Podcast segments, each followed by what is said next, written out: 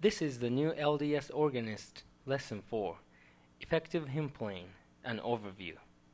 My name is Shinji Inagi, representing the organ area of the Brigham Young University School of Music.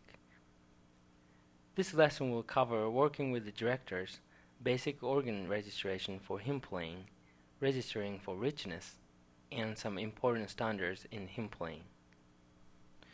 Before discussing effective hymn playing, let's first consider our purpose as organists.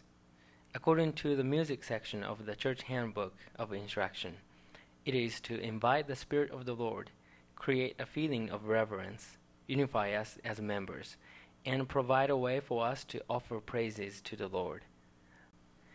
There are many important principles and skills that will enable you to accomplish all the things mentioned in that statement. The first step in effective hymn playing is to choose hymns that are appropriate for your ability level and for their function in the service. Normally, a ward music director receives a theme for each Sunday from the bishopric, and he or she suggests appropriate hymns for each sacrament meeting.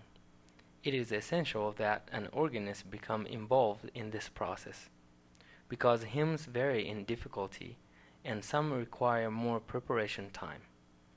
You might consider offering your music directors a list of hymns that you would be able to play comfortably. Another important element in effective hymn playing is learning to work with the director. Each director conducts music differently, and the two of you must become unified as you lead the congregation. Discuss together how to set the appropriate tempo, how to cue the beginning of the hymn, the end of the, each verse, and the final ending of the hymn. It is essential to meet with the director regularly to go over specific issues that may determine the effectiveness of the music in the service. Some of these issues might include how to begin the introduction of the hymn, what the conducting beat pattern will be, how to deal with fermatas, and how long to rest between verses. Now, let's talk about registration for congregational hymn playing. Do you remember registration for clarity from lesson 2? When registering for clarity, we use only one stop per pitch. If you are building a basic principal chorus, you would use principal 8, 4, and 2 on the great, and principal 16 and 8 in the pedal. Let's hear how it sounds. I will play the opening phrase of Redeemer of Israel.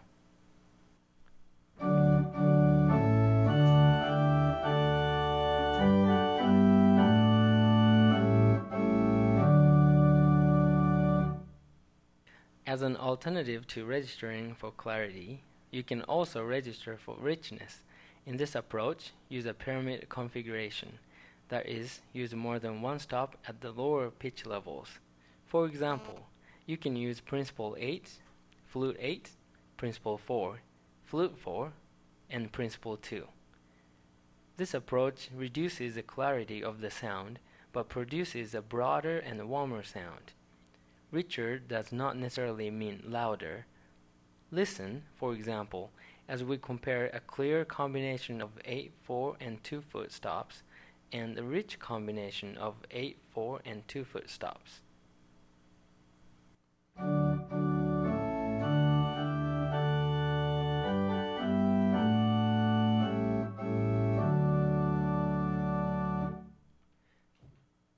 Listen to the rich combination.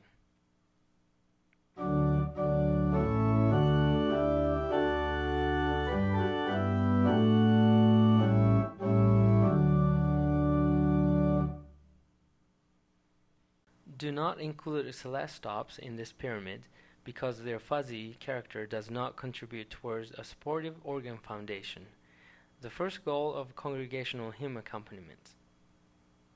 Okay, now let's register on your organ.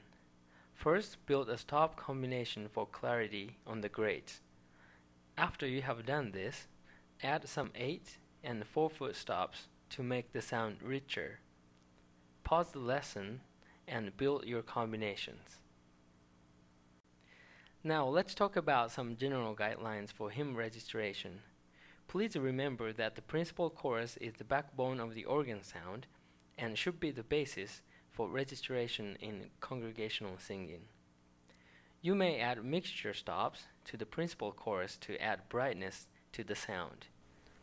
After adding a mixture stop, you may add 8 foot and possibly 4 foot reeds in order to add fire to a bright principal chorus, or 8 foot and light 16 foot reeds to add gravity to a more foundational principal chorus.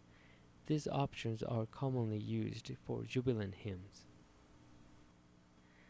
Let's hear some examples. I will first play with the principal chorus 8, 4, and 2 foot, and then I will add a mixture for brightness.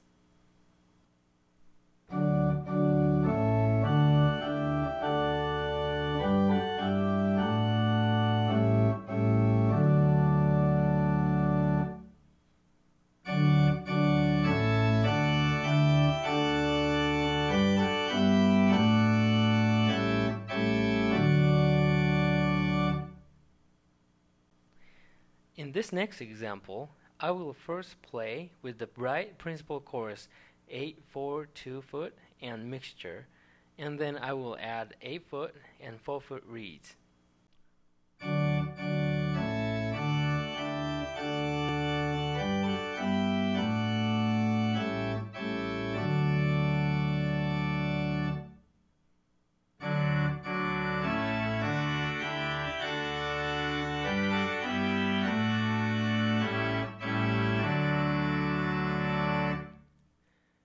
Now let's add gravity to the principal chorus.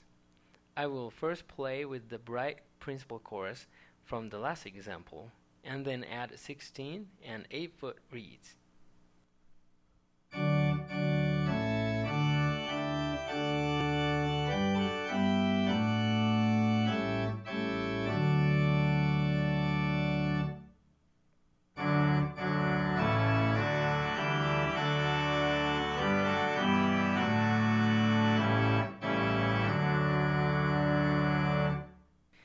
Now you know how to add brightness, fire, and gravity to the principal chorus for jubilant hymns.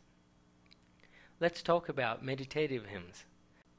Sacrament hymns are mostly meditative hymns. In meditative hymns, stops from the flute chorus might be substituted in place of principal stops to minimize sharpness, especially at the 4 and 2 foot level.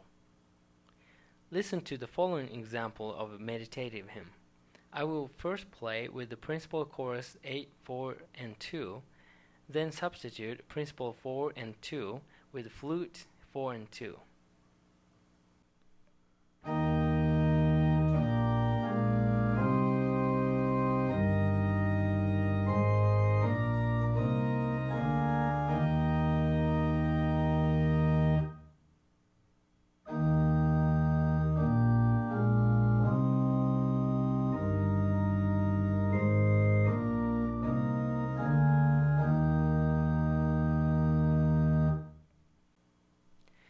Now, pause the lesson and practice building combinations for both a jubilant hymn and a meditative hymn.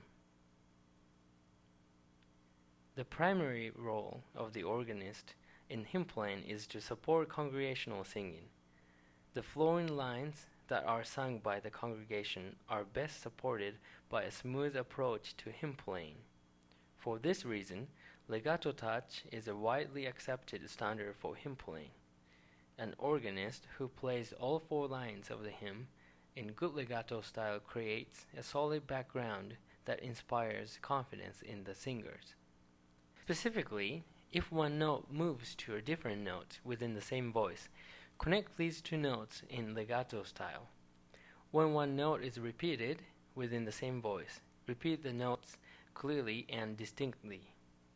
When practicing in Polish mode, Plan on spending much of your practice time making this happen in all four voices independently. Be aware that many situations will arise in which some repeated notes may need to be tied in order to help the music flow in a more legato style. This is discussed in other lessons. Finally, but very importantly, how are the four voice parts distributed between the hands and feet? And among the manuals and pedals. In the normal arrangement of parts, soprano and alto are played by the right hand, and tenor is played by the left hand. The left hand occasionally plays some alto notes.